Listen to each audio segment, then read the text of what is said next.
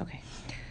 So last week we spoke about this was Shema focusing on the priority and the idea that there's a priority. That the, even in English, the word priority originally meant a single priority. There's no, it was not a pluralizable word in the same way that unique, right? When we were young, unique meant the one and only of something. You couldn't say something was very unique because you can't be more one and only than one and only. So the word priority also was used that way. And it's a healthy way of thinking, right? You could have many priorities, many important things in your life, but understanding that there is one driving priority over all else. And it's not that it dominates over all else, although it does, but it's that everything is really in service of that. If our if all the roles that we play as parents, as students, as children, as siblings, as colleagues, as friends, as spouses are a function of our overall driving purpose in life, then it helps also, practically speaking, to balance us out and help us make sense of all the different competing demands that are placed upon us. And furthermore, it helps refocus us because we can get so distracted and diffracted by all the different things that go on and demand our attention that that recentering ourselves literally, because we described it like that Kli Yakar, right? He mm-hmm. talks about that center of the circle. The center of the machane is the shechina, and the center of the circle of the dancing tzaddikim is the shechina. When we recenter ourselves to the shechina, to Hashem Echad, there's one, and that's God. And it's not even two, there's not even really two aspects of Him we may experience all kinds of different stuff. Hashem, Elokeinu, Rachamim, Din, Hashem Echad. There's just this oneness. That is the ultimate recentering of ourselves in our lives every morning, every night. Start off the morning, start off the night, so that we're constantly giving that boost to ourselves and getting ourselves focused to where we need to be. So that was what we talked about last week. Um, and that that is, when we talk about Shema as being aligned with the level of the Malachim, some aspect of that, I mean, these things that we don't really understand, they're supernatural and they're beyond us, but there is an aspect of that which is Ein malach echad oseh shtei shluchios, that a malach is sent to do one job. That's what it means to be a malach. Um, just reminding me, malach.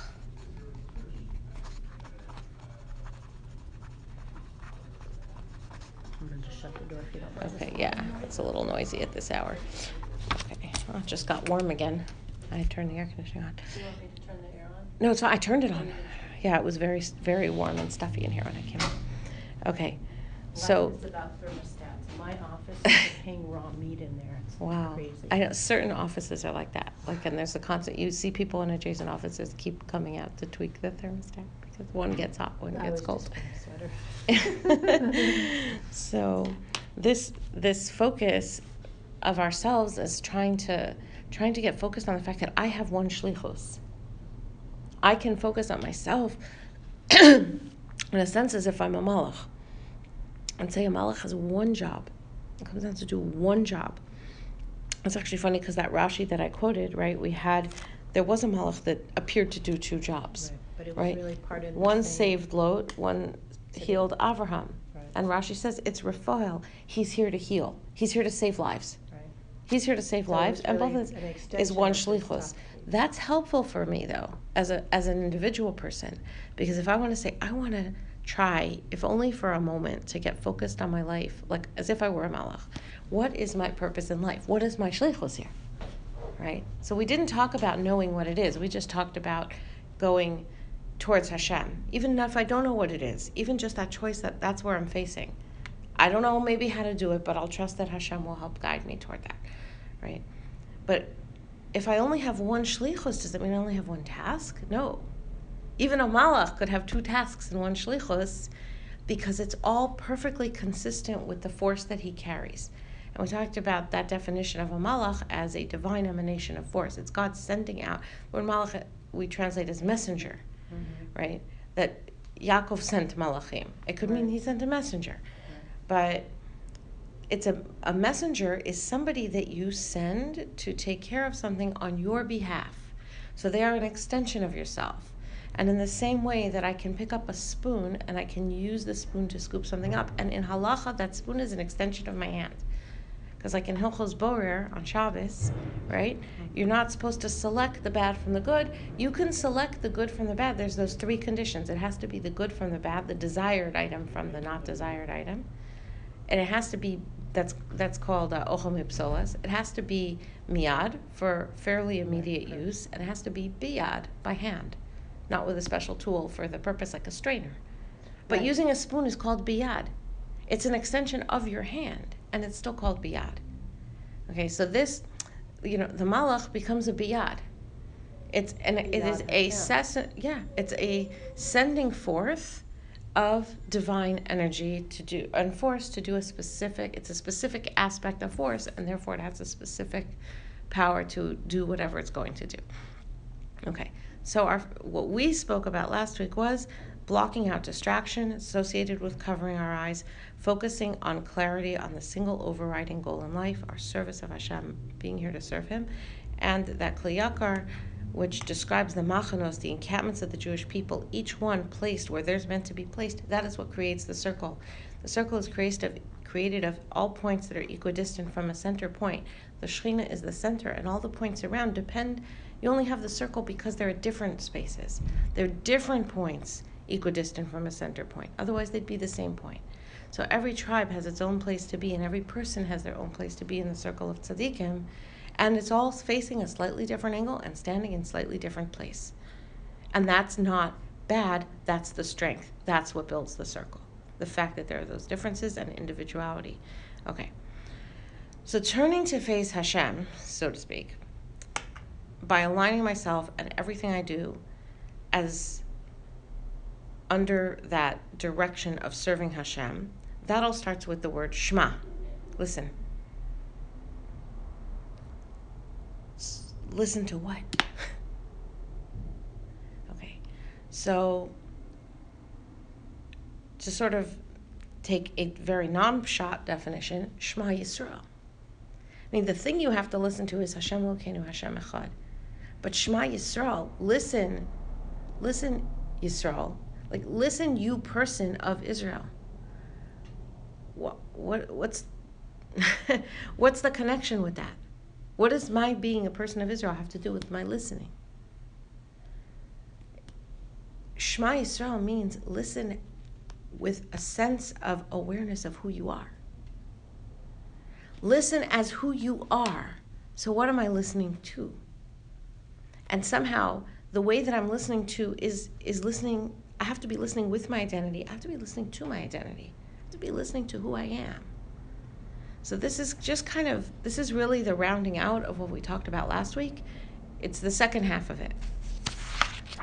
So now I'm going to direct us to the source sheets that we don't have in front of us. Um, we can hope that the recording will still record because I have to switch what I'm looking at in order to see it.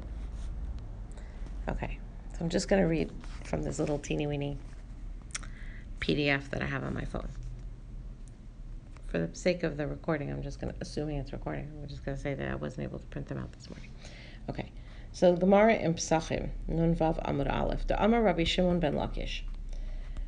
Reish Lakish said, Vayikor Yaakov Elbana, Vayomer Heyasu Vagidalachem. Yaakov called to his sons, and he said, Gather together, and I'm going to tell you what will happen at the end of days. Bikesh Yaakov Legalos Levanov Kates Hayomim. This is very, very well known. Rashi also quotes from this. Yaakov sought to reveal to his children the end of days. V'nistalka mimenu shchina. And then the shchina left him. So he had a prophetic vision that he wanted to describe, and then all of a sudden he didn't feel the presence of God with him anymore in a tangible way. Was this at the end of his life? The very end of his life. Right, right. Amar. So he said to himself, Shema chas v'shalom yesh b'mitosi psul. Maybe my my bed, meaning those who are descended from me, but it doesn't just mean those who are descended from me, right? By by referring to it as the bed, it's saying maybe there's something in me that was imperfect that was passed on to my children. Mm. Okay. Maybe there's something bad that got passed on to my children. Avram sheyatza mimenu Yishmael ve'avi Yitzchak sheyatza Esav. Avram had two children. Two main children, whatever, two children, right? Yishmael and Yitzchak. Yishmael sort of took all the the bad. We don't know like Avram had anything bad in him, but human beings have imperfections, and whatever was imperfect in Avram, it's like that genetic material, probably both genetic and spiritual genetic, went to Yishmael. Right, but And everything that was good in him- Abraham, it came from Hagar also. presumably but it's it is assumed that there was some sort of siphoning off like almost like you know a person had this is just me giving like a a parable right? A person has two chrom well we have a lot of chromosomes but every chromosome has two genes attached right? One from the mother's cells one from the father's cells. In Avram's case, I'm not attributing this to mother and father over here. In Avram's case, when he passed on his half chromosome to his ch- children, anything that was for whatever we would say is like bad in some way ended up in a chromosome on all on one side and that is what Yishmael got. And everything that was good in him ended up on another side and that went to Yitzchak. And he got it. We were just talking about this in terms of the genetics of like it's literally when Hashem says to him ki Yitzchak yikari lechazara. In Yitzchak we will call that your seed. But, but Yishmael is his child and the Torah doesn't deny that. And Yishmael does tshuva at the end of his life and bec- is a very righteous person, right? We don't. We even see that like later in the Gemara, people named their kids Yishmael. Like he's not. He was a good person in the end. But somehow that seed of Avraham, that which in him genetically was what made him an Avraham, that went to Yitzchak and didn't go to Yishmael.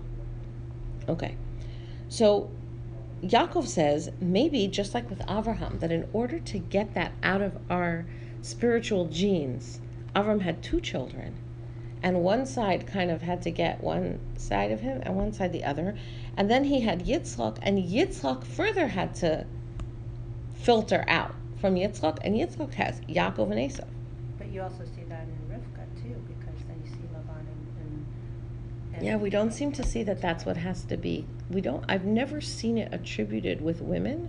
This idea of the filtering out. I don't know why Where that would is. Rivka come all of a sudden? I mean, she came from a, a, a seed of, of impurity and. Right. She actually came from Haran, right? I mean, Rif, um, Rivka is descended from, not Haran, sorry, from Nahor, from the third brother.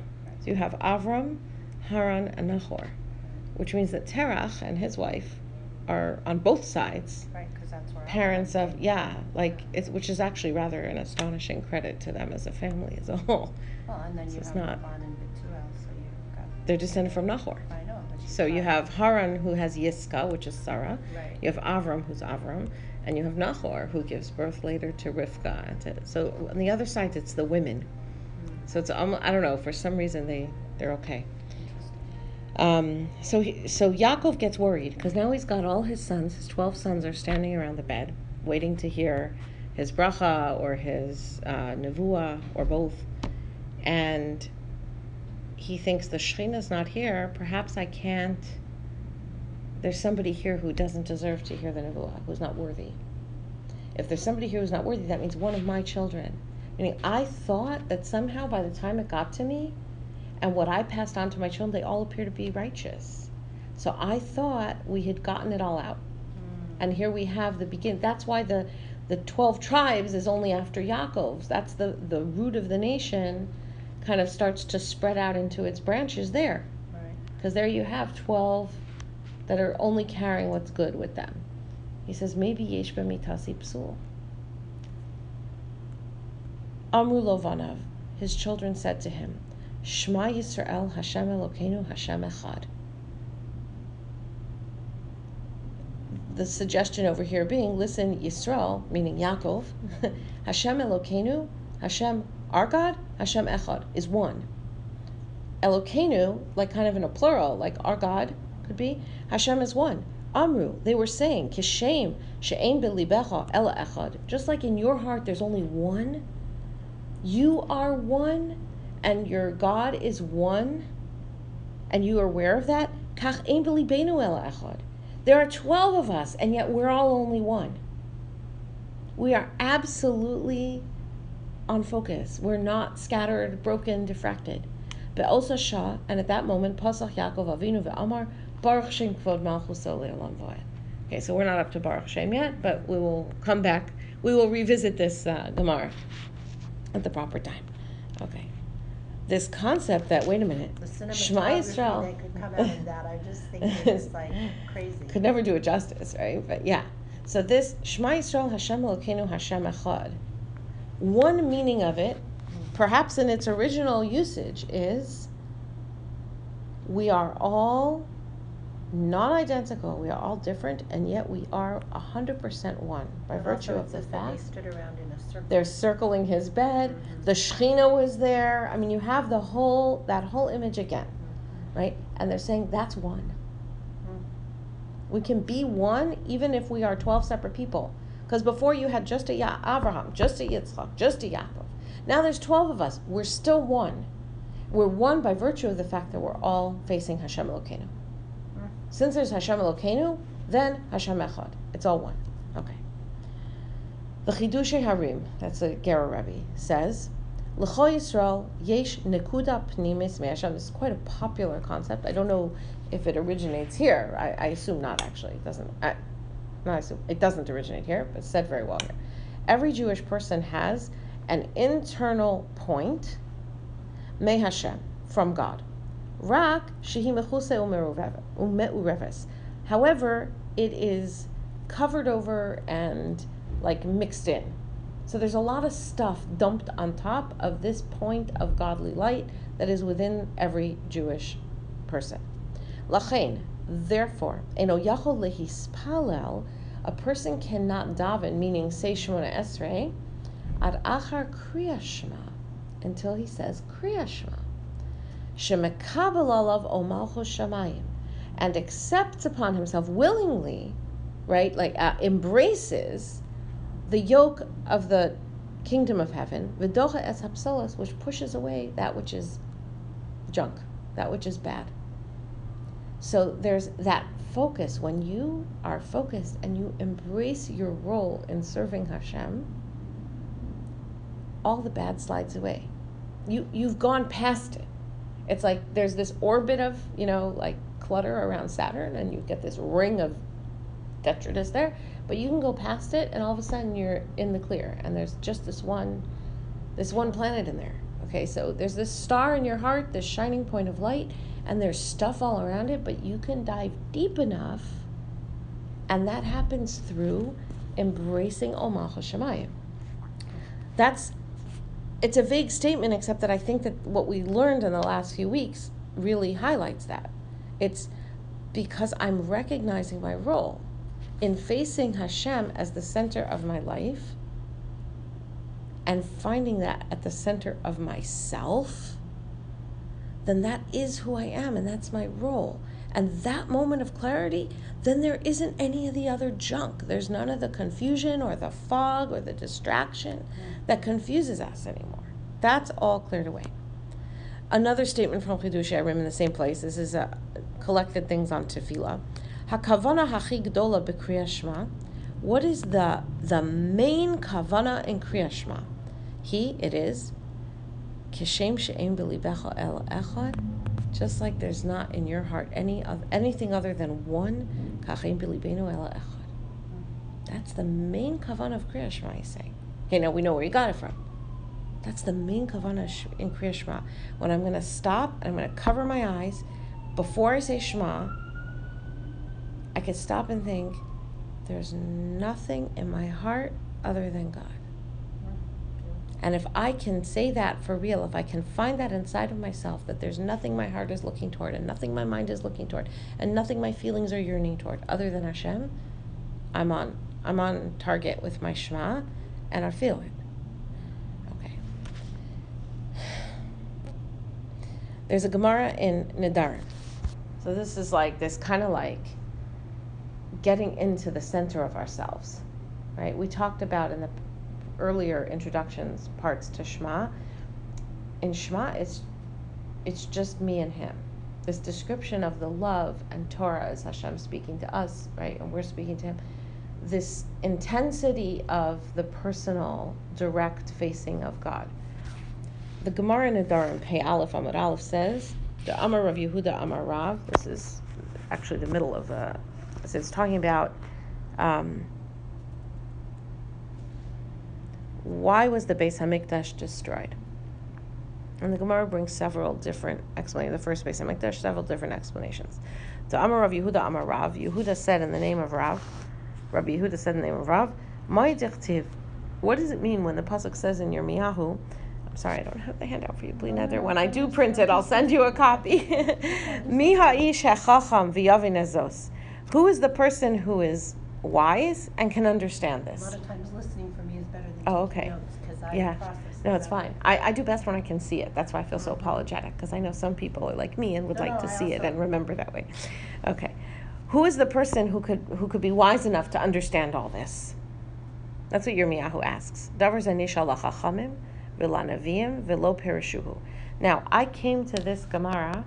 I mean, I guess I'd heard it before, but I had come to it this time by way of an article about Rav Shach, which I will quote soon. And the way he defined it actually added one more thing in. So it may be that there's a different girsa in this Gemara as well. Or it may be that that this Gemara is citing also another, like a, a medrash or something, and I'm not aware of it. Mhm. Okay.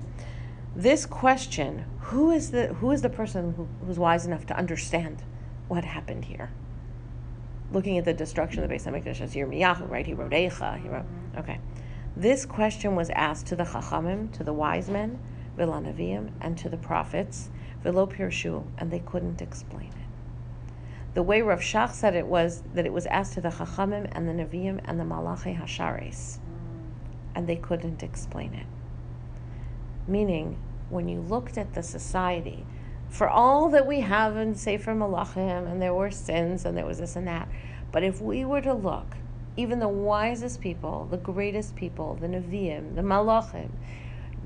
You know, Achav was such a wicked person, Mhm. right? Eliyahu Hanavi was in hiding from him, and ravens used to bring him food to eat. Right when last week was Parshas Noach, and he saves the raven, and it's like, well, why bother saving the raven? And Hashem says, look, in the future, he's got some some good jobs to do, like feeding Eliyahu Hanavi. Yeah, it's very interesting, and why that, and why. Okay, feeds Eliyahu Hanavi. What did he feed them? What did the the ravens bring to Eliyahu Hanavi? They brought him meat from Achav's kitchen, from his table. They would steal meat and drop it there. Okay, meaning Achav, the wicked Rasha, the kashrus in his house was so good that Eliyahu Hanavi could eat from it. Like our perception of the wickedness is is really brought out in this huge way in Navi to show us what was wrong. But Lamaisa, if you had looked at this, you saw a Torah-centered society where the rules and the laws of daily life were the laws of Torah. That's how everyone lived. And yes, people could be wicked and be bad and be rebellious in their way, but the overall context of what was going on would, would have looked to us like heaven on earth. Why would the Beis Hamikdash be destroyed? The wise people of the time, the Nevi'im of the time, the Malachim of the times, couldn't explain it.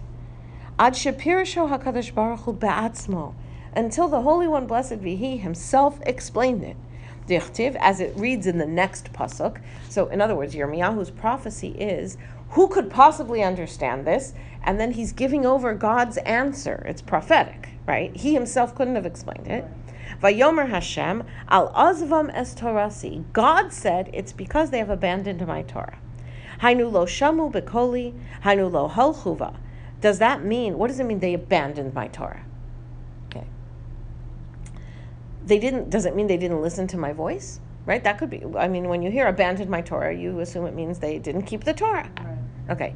Or hainu lo uh, hainu lo shamu bekoli. They didn't listen to the Torah, so they weren't learning Torah. Maybe they weren't learning Torah, not because that's God's voice to us. Or hainu lo halchuva, or maybe not walking in its ways. If you asked us, what does it mean if God says they, they abandoned Torah? We would say they either abandoned learning Torah, they abandoned doing Torah, or both. Mm-hmm. Okay. Amar Rav Yehuda Amar Rav, but Rav Yehuda said in the name of Rav, She'en mevarchim tchila. Now th- those weren't the problem. The problem was they didn't make a bracha of Birchas HaTorah before they learned Torah. Okay. Okay, now why am I saying this? You're going to see. The Ran, Rabbeinu Nissim, says on that Gemara, they didn't make a bracha on the Torah first. Tchilas askam b'chol yom, dahainu la'asok b'divrei Torah. meaning at the beginning of their of their business every day. You start, you get going on your day. You should be making the bracha la'asok b'divrei Torah, to be busy, to, to work in divrei Torah. That should be the start of your day. And then when we say Birchas Torah, we follow it with a passage from Chumash, a passage from Mishnah, a passage from Gemara, right? Yivarechacha, Eludvarim, Eludvarim. So we've learned some Torah. We didn't do anything else today before we learned Torah. And we did it by making a bracha first. The ha'arevna, make it pleasant to us, asher banu. Okay. The wise people couldn't explain it. The malachim, the, the neviim couldn't explain it. The pasuk has to say, God said they abandoned my Torah. Miklal deleka de yada de hadure tama ela kudsha brichu bilachud. Only God could understand the reason. Only Him. Umatza, what does that mean? Like, why couldn't somebody else have known the reason? What he's going to explain is how did Rabbi Yehuda, in the name of Rav, come to understand that the answer is not that they abandoned doing Torah and not that they abandoned learning Torah, but that they didn't make a bracha. Like, what is, what is that about? And why would that be something only God would know? He says, Umatzazi Megillah Sesarim. I found in, I don't know if this is the name of the book, Megillah Sesarim, like the Scroll of Secrets, or if it's a I, don't really know, a Kabbalistic book, mm-hmm. Shel Harav Yona, Zal Dekra, De Al Tchila Avda Haaretz. We, we are very precise. It's because they didn't bless on the Torah first that the land was lost, the land was destroyed.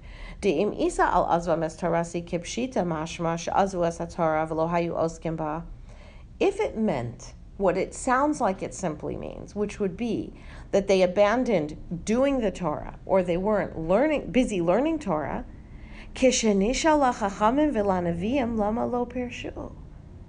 Right, why didn't they give them rebuke? Then when you would have asked the Chachamim or the Nevi'im, they would have been able to explain it. Let, let's go back. If they could have seen what was wrong. Look, if people aren't learning Torah, you could see that, right? And maybe rebuke them. By the way, Yirmiyahu did. You know, Rabbi Goldberg always says you can't get a life insurance policy if you're a Navi. People don't like to be rebuked. So we can't take, for the fact they didn't rebuke, we don't know that they didn't rebuke them. Somebody was rebuking them. Yirmiyahu sure, certainly was. Other people were. There were other Nevi'im, right? Mm-hmm. So they were really. But if they had if they had seen that people weren't learning Torah, they would have said something. Or at least, even if no one would listen to them, they would have known what was wrong. If people were not keeping the Torah, the, the Nevi'im and the Chachamim would have seen that and they would have known what was wrong.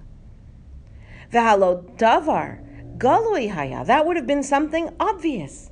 V'kalafarish and easy to explain. Elavadai oskim hayu Torah. So certainly they were learning Torah. Talmud all the time. There were kolalim full of people learning Torah. There were people who were learn Torah in the morning for an hour and then daven and then go out to work and you know at three o'clock they're done with their work they've earned what they need to do and they come and then they learn again until it's time to eat dinner and go to bed they were learning Torah all the time. And therefore, the wise people and the prophets were astonished and wondering. They didn't understand. Tamahim was like, I don't understand what's going on. Alma of haaretz. Why was the land destroyed? We can't explain it. We look around, we don't understand it until God Himself came and explained it. Shehu Yodea, because He knows Ma'am Halev, the depths of the heart. Shalohayu Mevarchim Batorat Chila. If it's something that cannot be seen on the outside, that only God Himself knows the answer, which means it's deep in people's hearts, because that's something that only God knows and that was that they didn't bless on the Torah first. They didn't have a sense that oh, I'm about to do something momentous. I make a bracha on it. I'm about to do something that's core to my life. I make a bracha on it. They didn't feel that. It wasn't chashuva beineim kokach so much. Doesn't mean it wasn't at all important to them, but not enough not as much as it ought to have been, that they would sense that it was appropriate or necessary to make a bracha on it. And that's because they weren't really learning Torah fully lishma. If they had been learning it for the sake of Hashem, of wanting to know His words, of fulfilling what He wants, that would fill them with that sense of importance about the learning of Torah, they would have felt impelled to make a bracha ahead of time. And because of that, they were casual and not respectful of its brachos. klomar bekavanasa lishma, elu divrei harav hachosid zal noim ru'uyim lemisha amram, and they are suitable words for the one who said them. Okay. Now this is what Rav Shach said. This isn't a piece. I just last week I suddenly found a box, and in it were all the letters people had sent me when I was in seminary. Oh so we're talking about 29 years ago, right? Wow. It's like almost 30 years. Wow. And I over Shabbos I was reading a lot of these letters. I still have like half the box left. It was so much fun, and it was also a big Musar lesson. Like I look at it, and some of it I'm like, oh, ouch. Like, and then there's things I just didn't realize. Like I don't think I I was so tuned into what people were writing to me. Sometimes people tell you things and you miss it. Okay, but anyway, that's a different story. But in these letters, there's one letter where my mom had Xeroxed for me two articles from the Jewish Observer, and this was one of them. And I'm reading this out, I'm like, this is unbelievable.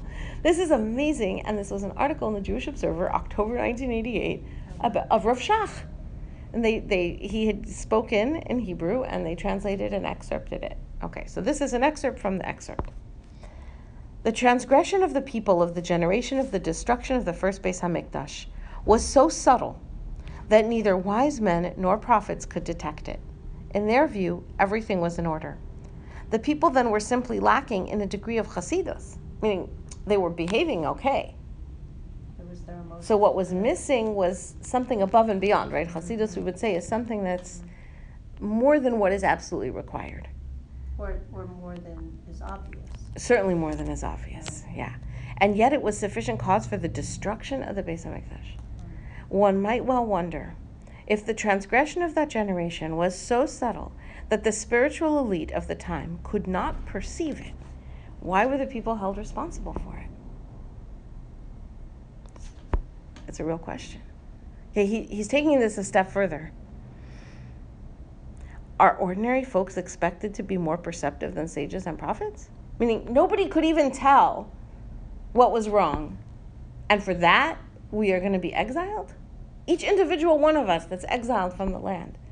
We're exiled for something that's so subtle that even the prophets don't know? It doesn't work. You have to. Mm-hmm.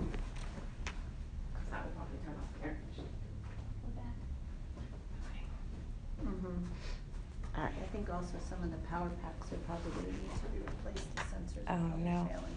This one has always been that way, though. Uh-huh. It's like pointed to the middle of the Cause room. I can sit in my office and if I'm not moving and I'm Enough. focused, it will turn off light. Just to remind you to take a break, I guess. Okay. Suddenly I realized, Rabbosai, what the Chazal are telling us in this discussion. I must tell you that when I grasped the implication of their words, I felt as though the very walls of my house were trembling. A person's innermost feelings are hidden from sages and prophets alike. Right? We have that like um, Hanistaros, uh, mm-hmm. um, Hanistaros Lashem Elokeinu, the hidden things are God's, lanu ulovanenu adalam. And human beings, us and our children, we can see the reveal. A person's innermost feelings are hidden from sages and prophets alike. Even the angels on high are not privy to his private thoughts. Only the Creator knows what stirs in a man's heart. The person himself, however, possesses a neshama that is a chelik elokam a portion of God above. As we say, ata verasa, ata yitzarta, ata nefachta. You created it, you shaped it, and you breathed it into me. This is something we saw once in the Pachad Yitzchak. When God breathes, so to speak, his breath emanates from within. Okay, not saying that God breathes, right? But the we're using, Chazal have told us, at, Chazal have told us based on a pasuk. Hashem has told us, Vayipach be'apav, atanafachta is Vayipach, right? Vayipach be'apav, that God blew or breathed into Adam, a living soul, and a neshama, okay, then the Torah is using a word that is descriptive of a concept that we're supposed to understand, of a reality that we're supposed to understand. Reality is not that God breathes. The Torah always, in describing Hashem's interaction with the world, has to use words that are meaningful, that have some kind of meaning to us. Right. We don't have any conception of God and something that is completely spiritual like that. Okay, we don't. Therefore, the Torah uses words, Hashem uses words to describe his interactions with us as if there were, because they have a physical effect, as if that you can then correlate if a person were to create that physical effect, what would it mean? And this is to help us understand how Hashem is relating to us. That's how He's revealing His relationship with us. Vayipach. So, what does it mean if a, if someone breathes? It means they take what is inside them or blows and puts it out of them. Okay. So, God breathes. His breath emanates from within. That means that that neshama, when it says God breathed in neshama into man, it means something from in God, so to speak, is now in man. This is the basis for understanding that there's that the neshama is a portion of God above. Okay. Possessing this neshama breathed into him by God, a person is better equipped than a sage, a prophet, or a malach to understand himself. That's like That's the Bina wow, we maybe I don't know, could be The ability to be introspective. To to know yourself. A malach can't know what's really going on in your heart. A prophet can't know what's really going on in your heart. A sage can't know what's really going on in your heart. Only God can know. But there's godliness in you, so you can know in your own heart. You are there and able to observe your heart and mind better than anyone other than God. He can recognize his innermost feelings and can be aware of the things that they never that they can never know. He recognizes his own shortcomings no matter how subtle, such as the greatness of man. It says, yeah, you could even be exiled for it. You could be held accountable. We don't even notice. The Torah often will tell us about somebody and describe that they've sinned. And if you look at the actions, what's the sin? The person was righteous, right? But there was a flaw within the heart or a flaw within the thinking, and Hashem knows it. So that can he can tell us that in the Torah or through the Nevi'im. Right, because it says Noach ish tzaddik. He was a tzaddik. He was a tzaddik. So why why was Hashem going to destroy the whole world? I mean, he was going to save Noah, but you know, it says in many of the Mepharshim that not really he was a tzaddik in compared to all the Rishayim of the time, but he was held accountable for not doing enough chiyuv or not being the Right. one to be out there This and is be Where he goes with this is that we are in fact accountable. Each one of us is accountable for where we are in our time. And the, the question that the Ran is asking and that the Gemara is asking is how could you be held accountable for something that nobody could know? And the answer is because you could know. Mm. You could know. It's very metaphysical. Yeah, nobody else could know. Fine, but that this is between you and Hashem. When we talk about that, now all of a sudden we're back to Shema. Ain believe there's only one. There's only one. There's only one. Can anyone else know this? No. It's a point of connection that you said last week where it's only us and him. It's know? only us and him. And the space where that's really where I'm in tune with only us and him is really in the deepest part of my own thoughts. Am I only me and him? When I'm asking that question of myself, is it just is it just us? That's where I can realign myself and say, yeah, yeah, it is. If I can get to that kava of yeah, it is, that's a huge avoda. This is not a small thing. This is a huge thing. Right, whereas in the Shemona Esrei, it's me and him and all the who came before me, Could be. you know. I don't. I don't teach it that way, but it could be, and it doesn't mean you're wrong, right? In general, the the tack we take is ein od milvado. There's nothing other than God. Right, In the level of Shema, there's a me and there's a him. right, but There's some sense of ego. There's some sense of self. Right, but in the Shemona. In Shemona Esrei, we actually start blending that together so that we become subsumed with the godliness and recognizing that. But that's a different level of avodah. Mhm. You can't get there, though, as the Chidushei Harim says, Without, until you can clear away everything that isn't. Everything that isn't the hymness inside yourself.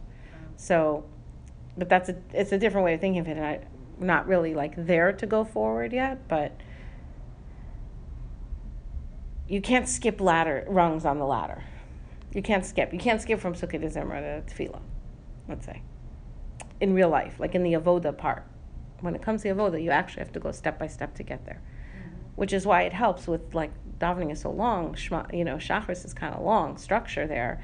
It helps when you understand what you're doing and why you're doing and where you're headed with it, and allows you to to kind of free up and just stay focused in this moment of of where you are. All right. Um, Rabbi Goldberg reminded me that the Gra in Mishlei, I think, and I was just looking it up now, I didn't find it. I think it's Yud Tes, Perik Yud Tes, Pasuk Dalet, I think, says, right, in the old days, people used to be able to go to a Navi, and the Navi would tell them, according to the shorish of their neshama and the shorish of their, the nature of their guf, what their mission in life is. Now that we don't have it, every person has Ruach HaKodesh. There's a level of Ruach HaKodesh that has never gone away. Rabbi Goldberg was saying he thinks that that's what Rav Shach is talking about over here. It's that same concept that there is a divine voice within us, even now, that helps us understand who we are and why we're here. That's that very, and I think that it's fair to say that when we say Shema Yisrael, one way we can hear those words as they come out of our mouths, and Shema Yisrael means listen. I'm telling myself, listen. It's the same kind of same idea as covering my eyes. It's like I gotta get to myself and get away from the. Listen, Sarah Littman, just listen. Hashem Elokeinu Hashem Echad. There is only one God. There is not no one other than Him. That's all there really is in life. Everything else comes from there, and that's in my heart too. There's only really that inner neshama of me that is me. That's God that is me. Everything else comes from that, is in service of that. Only reason I have a body is to be able to to enable and put physical capacity for the soul. It's a tool. My, my body is the spoon of my neshama, so to speak, right? Using that muscle of the hand, you know, the spoon becomes the extension of the hand. It's the tool. So it's the tool. My neshama's got the tool. I should never be confused to think that I got to, maybe you got to polish the spoons. Okay, polish spoons. If you're doing it for the sake of the spoon, that's dumb. If you're doing it so that the tool that you're using is beautiful and brings brings honor to the task, that, the thing you're serving, so great, right? But we got to remember what's the goal and what's the means to the goal.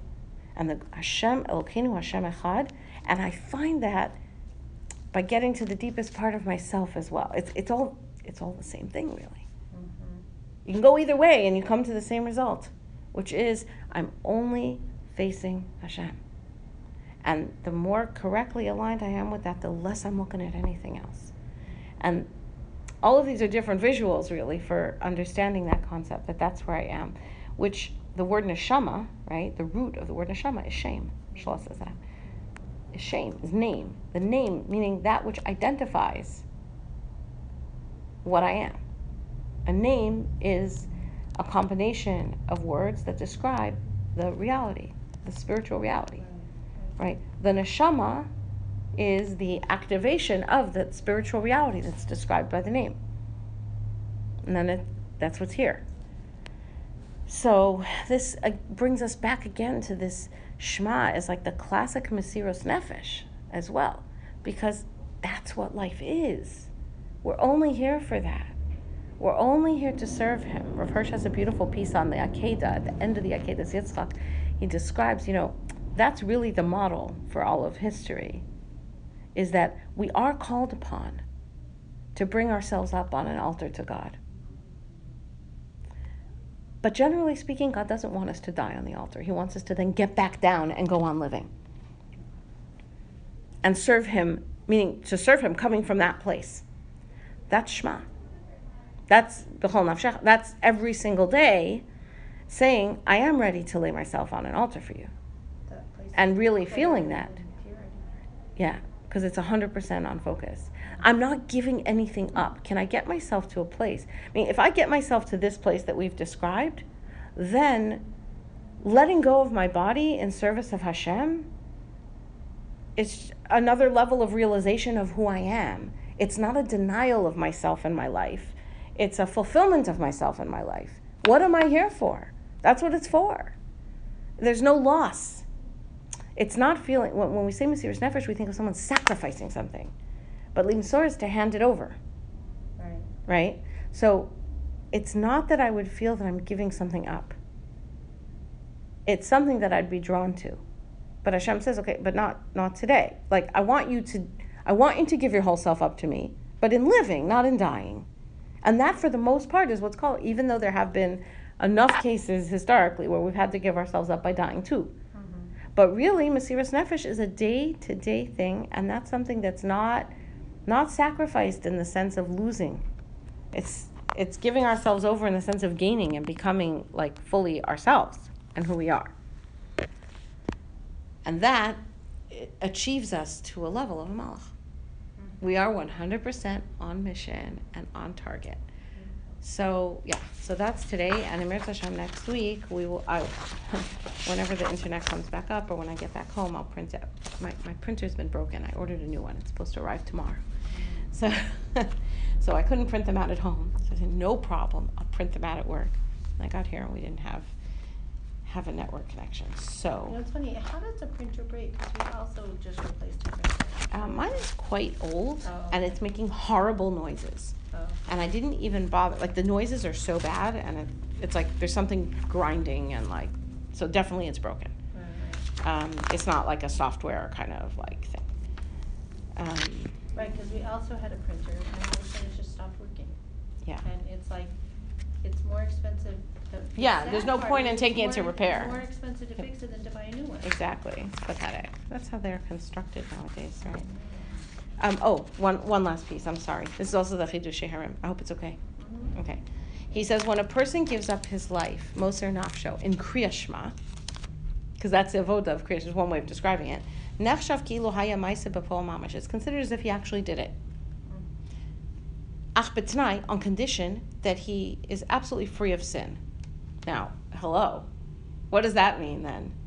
You just held out like an amazing opportunity and then you said accept. And like, okay, but I'm not free of sin, so there goes that.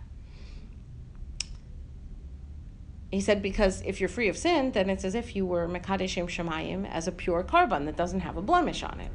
It can't like okay, this yitzhak. Okay. But if you have a sin that's like a mum on the spiritual side, and then it's no good. He said, therefore, you have to be Moser Nefesh Befei Malay.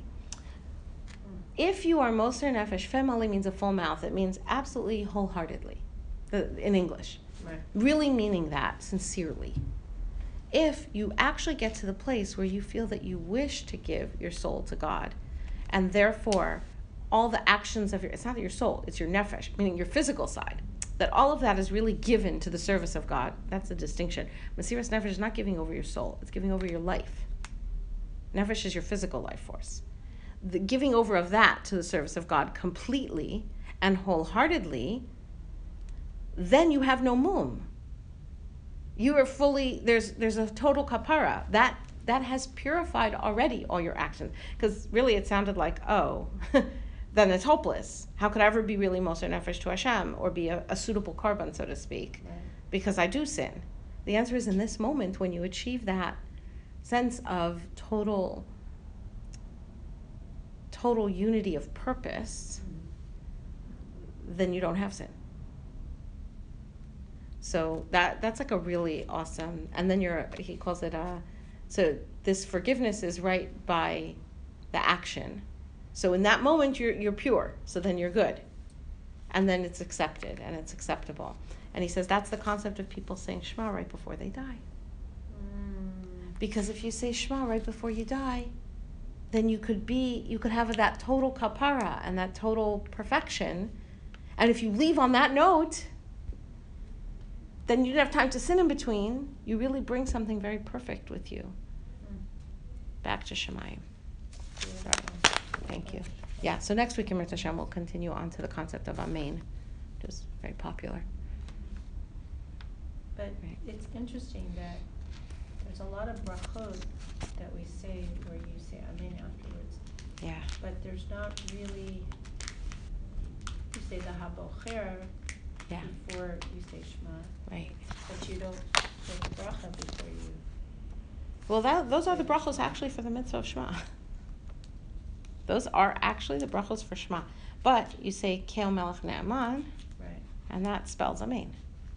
Oh, yeah. Yeah, so that's why I said we're going to talk about Amen next week. It's not just out of nowhere. Right, right, right. It's actually, because that's the beginning of Shema, sort of leads us into Shema. Right. But you don't say Okay. Kel Melech unless you're davening. Unless you're on your own. Yeah, we'll talk about that. when you're but with the, a group of people, I guess it's the force of the many Yeah, we'll talk about it. that create that unity. Mm. Oh, boy. Okay, yeah. Good Baruch stuff. Hashem. It is awesome stuff. That's why it's Shema. Good, good stuff. You know how you say like with the mitzvos, tadir v'she'eno tadir, tadir kodem. Like the one you do the most often, that's the one that actually has priorities. Like, really, it should be a clue to us that since we say Shema not only every day but twice a day, this is really really important. Mhm. Okay, well, thank you. sound so glad every time I look at these chairs and I look at those Ah. white chairs. And I feel so good because you spend so much time sitting in them. They're so that comfortable. I feel so good. Thank- I I feel so good. that Thank you. able to at least, um, remedy that. Thank you.